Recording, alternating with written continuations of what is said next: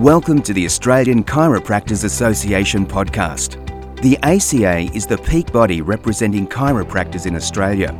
Hosted by ACA President Dr. Anthony Coxon, these podcasts explore the science, art, philosophy, and politics of chiropractic, as well as reviewing the latest research and discussing how chiropractors can strive for excellence in practice. Welcome to the Australian Chiropractors Association podcast.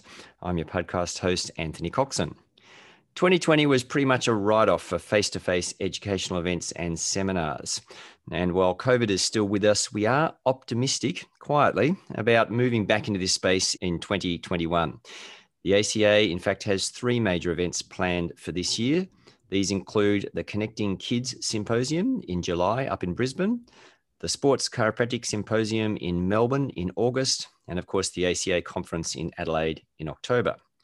Today, we're talking all things pediatrics, and I'm delighted to be joined by keynote speaker for the Connecting Kids Symposium, Dr. Joyce Miller. Now, Joyce is uh, semi retired. She is a clinician and researcher and guest pediatrics researcher at the Anglo European College of Chiropractic in Burn- Bournemouth, England. She previously worked full time as lead tutor for the Masters of Science Musculoskeletal Health of Pediatrics, undergraduate pediatrics, and evidence based clinical practice at AECC. An associate professor, she pioneered the busy infant and child practice teaching clinic approximately 25 years ago at AECC. She's a busy researcher and has authored more than 80 articles published in peer reviewed journals, and conducted over 180 seminars worldwide. Along with the Bournemouth University's midwifery team from the School of Health and Social Care, in 2013 she developed the AECC Breastfeeding Clinic located at the university campus. This is an interdisciplinary clinic where midwives and chiropractors, and of course students, manage difficult feeding cases together and learn together. She focuses on care of the neonate and infants, obtaining a PhD in musculoskeletal health of the infant in 2013. She has an undergraduate degrees in education and psychology and a postgraduate diplomat in chiropractic orthopedics. Recently, she authored a book, The Evidence Based Chiropractic Care for Infants, in 2019, and she co edits the Journal of Clinical Chiropractic Pediatrics and continues to mentor graduate students. Hi, Joyce. Welcome to the ACA podcast. Hi, Anthony. Thank you for having me. And all the way from the other side of the world in uh, Minneapolis, in this COVID uh, world we are living in, it must be hard to keep your uh, engagement with the uh, Anglo European College of Chiropractic. Well, I do my best and I do keep track of some of the master students. And, uh, and I also have some PhD students that I mentor as well well, at least I guess we have this type of technology. So you and I can be having this conversation uh, right now from the other side of the world, and of course, um, I guess that's that's the way that you communicate with your students at the moment. It is. I. It's just that I have office hours at uh, five o'clock in the morning. yes. it does make it tricky, doesn't it? So t- perhaps we could start by just understanding a little bit about your background. Um, what was your motivation for becoming a chiropractor, and and what were your early years um, in practice like? Well, like a lot of people, chiropractic was really my second. Uh, profession. I, I was actually an athlete and I was involved in sporting um, and sporting equipment early on and uh, until I sustained one of those devastating injuries. And of course, went everywhere, did everything. And my, I'll never forget the day my staff, uh, Shelly Nelson, who is still a good friend of mine, but was my uh, my lead assistant at the time, basically picked me up put me in the car and took me to a chiropractor. And uh, I not only recovered, I had better performance than I ever had. And I realized that there was something to it. And um, so my personal life was falling apart. I got a divorce and I decided to go to chiropractic school, and the rest is history. It's been wow. a wonderful, uh, gratifying career for me, and I'm so grateful for it.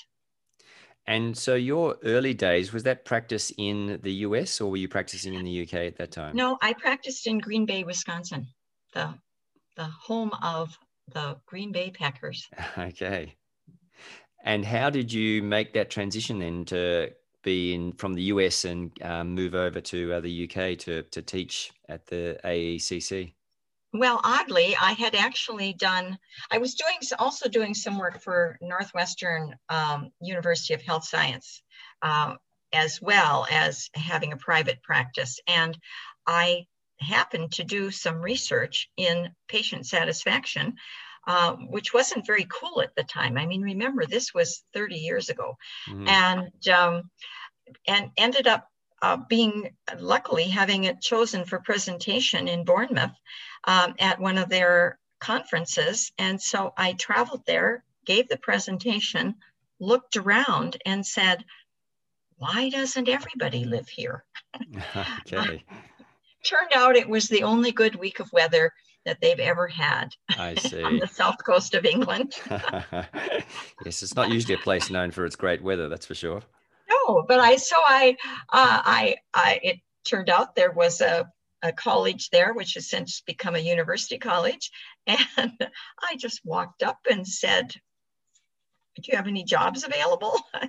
and uh, fortunately, Kim Humphreys, who has since become the lead of the Swiss school and is actually now a neighbor of mine, retired as well, uh, was able to meet with me and he found a place for me. And uh, of course, I had a lot of undoing to do in my career in the United States, but I wanted to give it a try.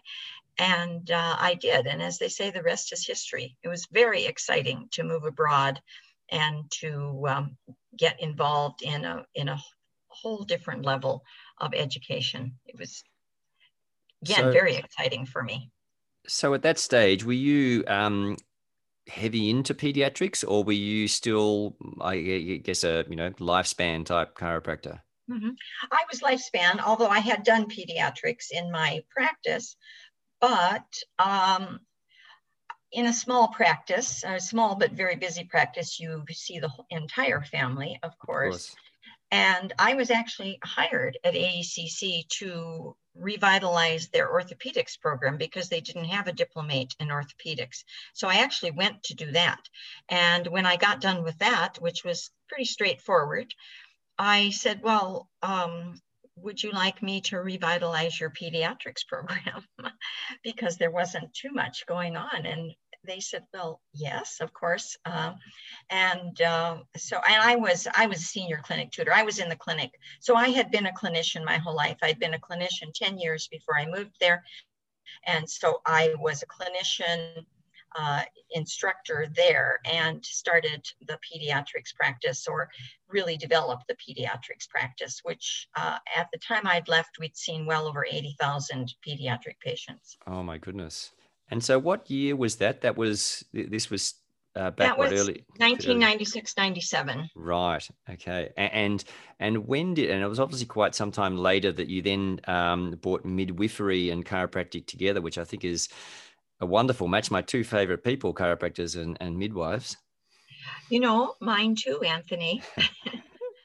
I was actually teaching the the the environment for chiropractic care was very open and uh, collegial between medicine and chiropractic in that inver- in, the, in that environment. And we the, the school and the university clinic was very well accepted and had a high referral rate and i was actually asked to go to the hospital and teach them about chiropractic pediatrics and what that involved because it it doesn't sound intuitive, you know, it yes. people aren't sure about it. And I was teaching, and one of the lead midwives there, uh, Allison Taylor, came up afterwards and said, You know, I think we could work together. And it's so funny because I had that exact same thought at the a moment before. Like, why don't we join forces for babies who can't breastfeed? Because yes. that's such a huge public health concern. And so we did. We developed a clinic. I mean, Allison and I, we really developed the clinic. I mean, we ended up buying the chairs and you know we did what had to be done because we were so committed to this yes. but it developed it flourished uh, we had uh, very high rates of medical referrals all from the hospital because there was no place else for these you know if, if the local hospital midwives can't help at the time and they've got so much on their plate. Their mm. their requirements are so heavy and and extensive. Um, and so it turned out that a lot of these children newborns were sent to us. And as a team we were able to work together to coordinate our care and help them. And we did some research and we did some publishing in that area what a wonderful and fertile environment for uh, learning, for for research, and and for collaboration. I think um, there's it seems to be Europe's um, often a really good area. It would seem where chiropractic and other health professions seem to mix very well, and I get the feeling that that's something that um, uh, maybe in Australia and uh, in the US we could do a little bit better. Yes, the midwifery and the chiropractic students worked together and learned together and it was it was simply the environment that they became accustomed to and i and a lot of them went out and did the same thing after they graduated Fantastic. Now, I want to move on now to your research, which is prolific, but I've picked out just a, a couple of articles uh, to talk about. And, and firstly, um, to focus a little bit on uh, colic, which you've obviously done a number of uh, projects in. Uh, your 2009 study looked at uh, the long term effects of infantile colic. And I found this really interesting because so much of the research in colic is looking at, say, you know, reduced um, crying time over six weeks, 12 weeks, and so on. But uh, you looked a little bit longer than that. Tell us about that study. Well, Anthony, I want to tell you, you were very clever to pick that out. That is the article that I am asked about more than any other. Um, and it is interesting because little known fact, infant colic isn't really 12 week colic. Well, it is about 30 to 50% of the time, but half of the time the problems go on long term and they've now have um, found that it's up to 11 years of age and who knows if it if there are problems longer than that. And so what we did was we had always looked at colic as a short term and and we had found some success with that, but we decided to see what happened when the children became toddlers mm-hmm. because there's very good research that shows that babies who'd had colic growing into toddlerhood have more temper tantrums, don't sleep as well, don't go to sleep, don't stay asleep, and can't be put back to sleep. And so we found our some children that we had treated and and with uh, colic successfully, and we sent out the the uh, forums to ask them how they were doing and to relate the number of temper tantrums and so so on. And we compared them with a group of children who had had colic but hadn't been treated. Uh, and lo and behold we were shocked at the results that children were less than half as, if they had had chiropractic care for colic, they were less than half as likely to have recurring temper tantrums and sleep problems. We didn't believe the results because we thought this can't be true. You know, a good researcher always wants to find out the real answer, and we yeah. were afraid that we had a biased sample. Mm-hmm. So we uh, tightened up the procedure and we redid it again with um, a really tight sample and we found the exact same results. Wow. So we we trusted our research then. And it wasn't a small um, study. It was like 117 in the um, chiro or the non-chiro group, and 111 with chiropractic, yeah. or something like 128 that. 128 children total. Mm-hmm. Right. Yeah. Okay. Wow.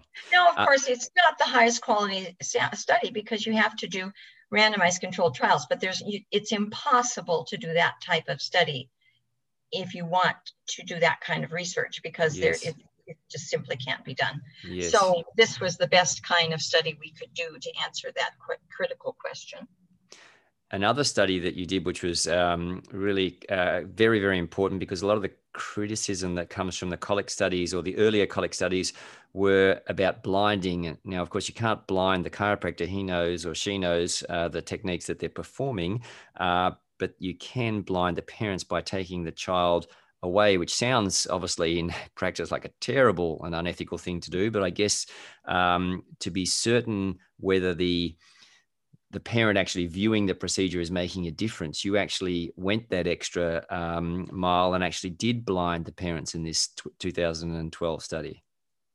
Yes, we did blind the parents, and then we compared the a group of children who were treated with the parents blinded and children who were treated without the parents blinded because you know we've always had and i think everyone has always had some niggling thought that blinding really doesn't matter because these parents are basically blind. I mean they're sleep deprived they're exhausted they've got you know poo on their collars you know uh, it's it's it's a it's a very tough position to be in. And so we decided we would actually study blinding and it turns out that the results are almost the same there was no statistical difference which showed that the blinding didn't matter and we actually said that other other studies should be looked at with it yes. now interestingly in 2020 in the british medical journal they did a uh, not that study, of course, but a similar study where they said the same thing blinding doesn't matter. Wow. And I guess that does validate a lot of the earlier studies, doesn't it, where um, where the blinding wasn't uh, in play.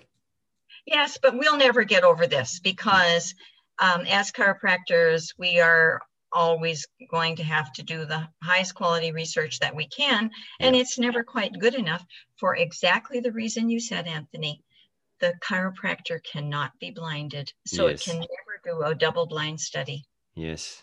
Um, now, just uh, there's obviously been quite a bit of uh, research into colic. Um, we're still we still seem to be at that point where it's it's not that the answer isn't absolutely definitive. Obviously, chiropractors who are working with peds see those results all the time. But I'm, I'm thinking of the Parnell Prevost systematic review mm. that looked into um, what sort of presentations have that moderately positive or higher positive uh, level of ed- evidence, and we're there as far as low back pain, pulled elbow, and interestingly, premature infants as far as their length of stay in in hospitals. But uh, apart from those three, others, including colic, are still at that inconclusive stage. Uh, what do you think needs to be done in in, in order to to get it to that sort of moderately positive uh, level, or, or will it will it potentially not get to that level? Uh, well, I'm going to go out on a limb and predict that we will never get to that level. Right. And the reason we will never get to that level is not because we're not successful, because everyone who treats colic babies and and um, parents you know, swear by us that, it, you know, they continually are grateful for the help and parents need help with this. And so hopefully we'll be able to continue to give the treatment. But until we successfully subgroup crying babies, we will never be able to do this. And the problem is colic is nebulous. No yes. one knows exactly what it is. I believe, and I can't prove this, of course, that we at the AECC clinic had the only trial ever that actually treated colic babies and not all excessively crying babies because the because we worked so assiduously at trying to separate them out. Now, of course, that's a that's a thing to do because we want to know we're treating colic. But on yes. the other hand, all crying babies are coming to us. And so what we really need to do is effectively subgroup these children. And then there is one group, it's the smallest group of crybabies, but there is one group of highly, I call them sensitive souls, who do not get better with the kind of musculoskeletal care that we are capable of giving children. And um, so we know that not all crying babies are going to recover with our care. Mm. It's, mm. I think that's about 16%. So about 74% have got a fighting chance at it.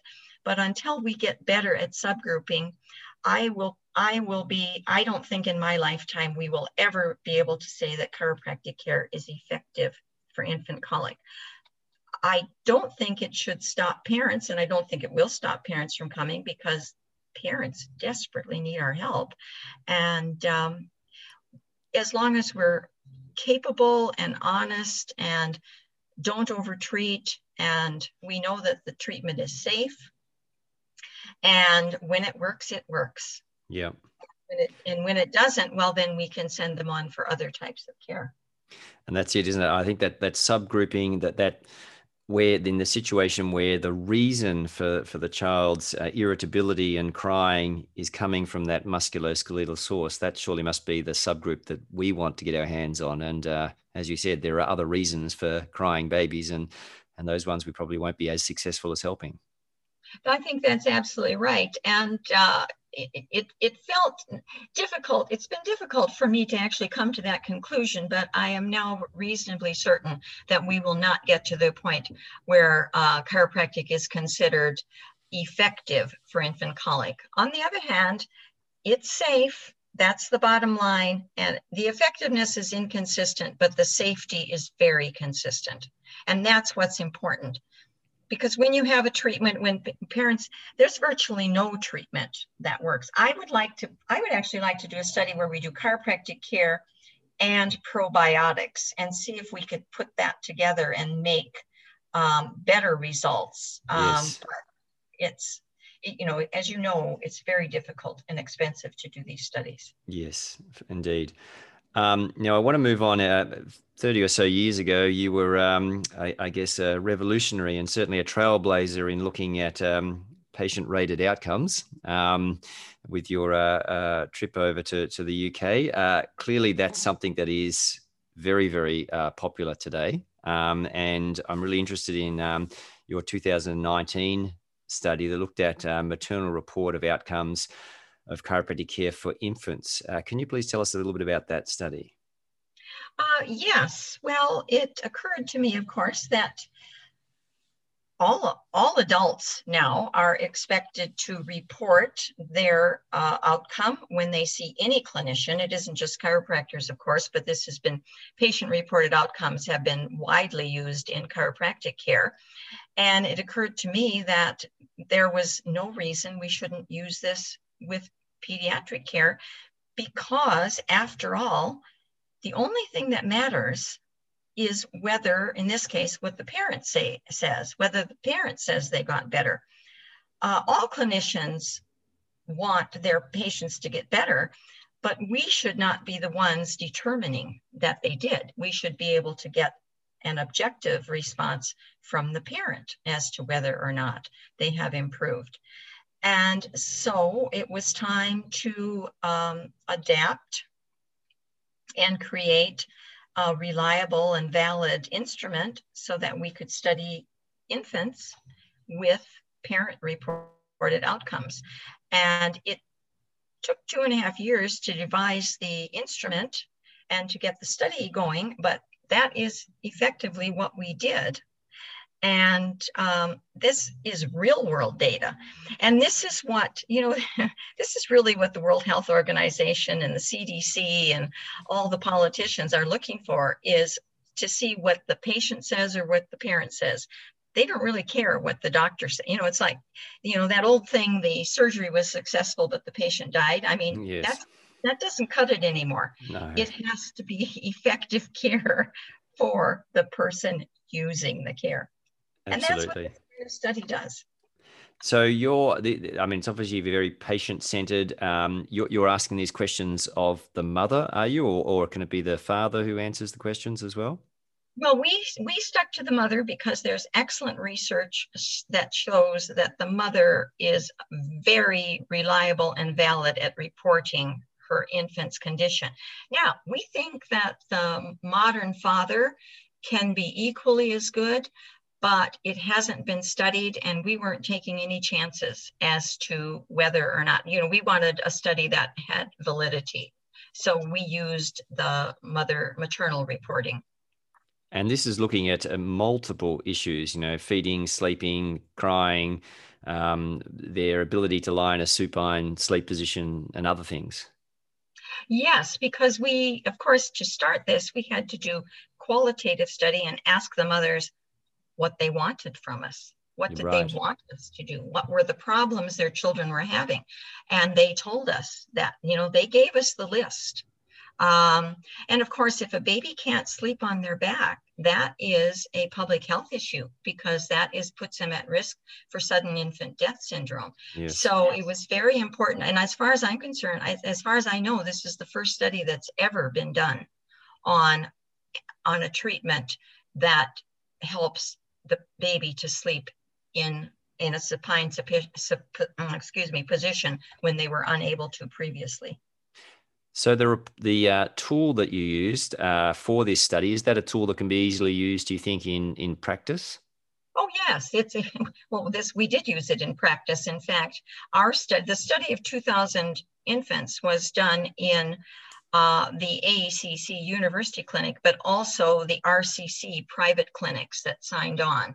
And it's called the UKIC, the United Kingdom Infant Questionnaire. It's uh, valid and reliable. And then we turned it into the UCLIC, which was the United Kingdom electronic. We took a little poetic license there, electronic questionnaire, um, so that it could all be done online. So right. that the, the, the mother does it in her own privacy. Uh, there's nobody looking over her shoulder. Uh, we get, we think we can get the most absolutely accurate results that way. And it's, and of course, it's all tallied as soon as it gets submitted. And is that something that's available for practitioners online, the, the UKIC questionnaire? Well, it isn't. It, it can be available. I mean, I've gone around the world telling people to use it. And yes. um, I don't know that it's been that that I've been very successful at that, but it is available. It does belong to the AECC. It's free of charge um, there's no cost. I think probably our mistake is we didn't charge for it. I think if we charged for it, it would have been adopted. right. People would have seen more value in it if they have to pay for it, perhaps. But certainly, there's no doubt that that's the, the way of the future, both in you know adult care and and clearly in pediatric care as well. Um, so one of the things that uh, I wanted to ask you about is a lot of the research into pediatrics um, when it gets to the actual technique and how an adjustment is performed is is somewhat pragmatic in that it's left to the practitioner to decide what levels are adjusted and exactly how they're adjusted. And that makes perfect sense because you're most likely to get the best clinical outcome rather than saying everyone's to adjust C1 on the right and do it in this way. Clearly, that would be inappropriate. Uh, one of the challenges that comes from that is um, that we don't have a, a really accurate description of of the actual care. Obviously, it's modified to be suitable for the presentation and age of the child. What's uh, how do you teach your researchers, and how do you, when you're uh, doing these research, what how do you apply that technique? Are you able to just describe that? Well, I I certainly work with the our clinicians who are treating the patients, we try to keep the care consistent. However, I think you are correct in that the chiropractor, we, Aurelie Marchand did some beautiful work on the amount of tension and force that can be used on each age group. And so we are very careful to stay with those fortunately what we have, those research findings. And so we work with that and we teach the students or the clinicians who we're working with to work with those forces at that at the at those levels. Of course they have they've got good skills. They can find the lesion. Uh, they can find it and fix it and there's no such thing as you know you know, colic responds to C1, or, you know, yes. there was all sorts of stuff like that. It isn't true. It's, um, you just, you just assist in the musculoskeletal balancing of the child. And when you get there, and a pediatrician said to me, I can't, she just said, she said, I cannot believe how much you've helped my child. And I said, well, I really didn't do anything. And she said, well, actually, because he is now so comfortable he sleeps better, feeds better, and his whole life is better. It isn't just that you helped him stop crying. It's that when a when a baby, when one thing works better, everything works better. And she really taught me a lot by thinking, well, yeah, you know, I think that's true with all of us, isn't it? If our mm. leg hurts, we don't feel good all over. yes. Yep. Um, I, I, want to talk a little bit about your book now, Evidence Based Chiropractic Care for Infants. Is this some, I mean, I imagine um, it's something all chiropractors who are interested in pediatrics should have on their bookshelf. Is this for parents also? No, not really. It's, um, it's really a compendium of the research um, that suggests some you know what what is the evidence base for chiropractic care for infants? And i wanted to put it together in a book in one place because i wanted and there's hundreds of references and i wanted chiropractors to have all the references there. Now they have my interpretation of the references but i would hope they wouldn't rely on my interpretation that they would actually go you know, look at the reference list and go back and find the original papers and read those and interpret them for themselves. And I think they can use those to talk to parents about what, because parents now are very interested in research, very interested. And uh, I've been told over and over that I need to write the book for parents, and maybe someday I will. Hmm. Well, what you've written is uh, is definitely a great start, and I'm sure there'll be many people out there who'll be anxious to get their hands on that book. So, evidence based chiropractic care for infants. It's uh, published in 2019, and just Google it; it comes straight up. I think it was Dymocks uh, that uh, I saw was that were selling it uh, in Australia, or, or, one of them at least. Um, any sort of parting thoughts, uh, Joyce, in terms of advice for chiropractors wanting to get into the area of pediatrics and how we might I guess, move forward. We've got this wonderful thing that seems to work with children. Um, we've got some countries who seem to be going forwards very well, uh, others not so. What, what do you think um, the profession needs to do to really elevate our standing in pediatrics? Well, of course, we need to educate ourselves. Education is the key. If you're educated in each age group, then you'll feel comfortable and confident with them and you will do well. I don't suggest that chiropractors just say out of the air, oh, I think I'll do pediatrics because they must be like small adults because they're really not. And of course, there's been there have been Delphi panels that have put together exactly the ways that we should approach children of each age group. And so apprising themselves of that, going to your seminars, is is the way to do it and slowly but surely get comfortable with each age group I think that's great advice. Um, Joyce, thank you so much for your time uh, today from uh, all the way over in uh, Minneapolis. And we're really excited that you'll be joining by video uh, the uh, Chiropractic Kids uh, or Connecting Rather Kids Symposium, which is the 23rd to the 24th of July in Brisbane. For chiropractors out there wanting to register, just go to chiro.org.au and look up events. Uh, Joyce, thank you for your time today and for the great work you've done uh, for the profession over uh, a couple of decades now. Oh, thank you. You've been so kind, and I'm really looking forward to the conference. Well, that's it for me. Thanks for listening. I hope this podcast has been helpful in your quest for excellence, and I look forward to chatting with you again on our next ACA podcast.